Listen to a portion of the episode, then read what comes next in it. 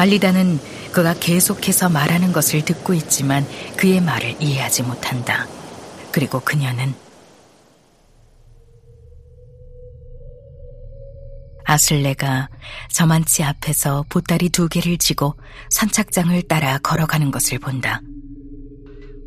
그는 우린 별이빈을 벗어나야 해. 계속 가야 한다고. 그러고 나면 앉아서 푹 쉬게 될 거야. 든든히 식사도 하게 될 거고. 내가 음식을 잘 챙겨왔으니까. 라고 말한다. 그리고 그녀는 선착장을 따라 걸어가는 오슬레이크의 등을 바라본다. 알리다는 노랗고 푸른 팔찌를, 세상에서 가장 아름다운 팔찌를 손가락으로 꽉 쥔다. 그리고 그녀는 아슬레가 멈춰 서서 자신을 바라보는 모습을 보고 그에게 다가가는데 그는 별이빈을 벗어날 때까지 우린 걸음을 서둘러야 해. 그런 다음엔 걸음을 늦출 수 있어. 그러고 나면 우리에겐 시간이 충분해. 쉴 수도 있고, 먹을 수도 있고, 조용한 삶을 살 수도 있어.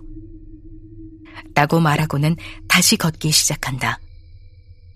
그리고 알리다는 오슬레이크가 멈춰 서는 것을 바라보는데 그는 저게 내 베란다.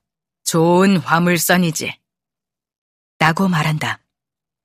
그리고 알리다는 그가 배에 오르는 것을 보는데 그는 그녀의 보따리들을 갑판에 내려놓고 서서 두 팔을 내뻗고 그녀는 팔찌를 세상에서 가장 아름다우며 아주 노랗고 파란 팔찌를 조이면서 그에게 아기 시그바를 건네준다.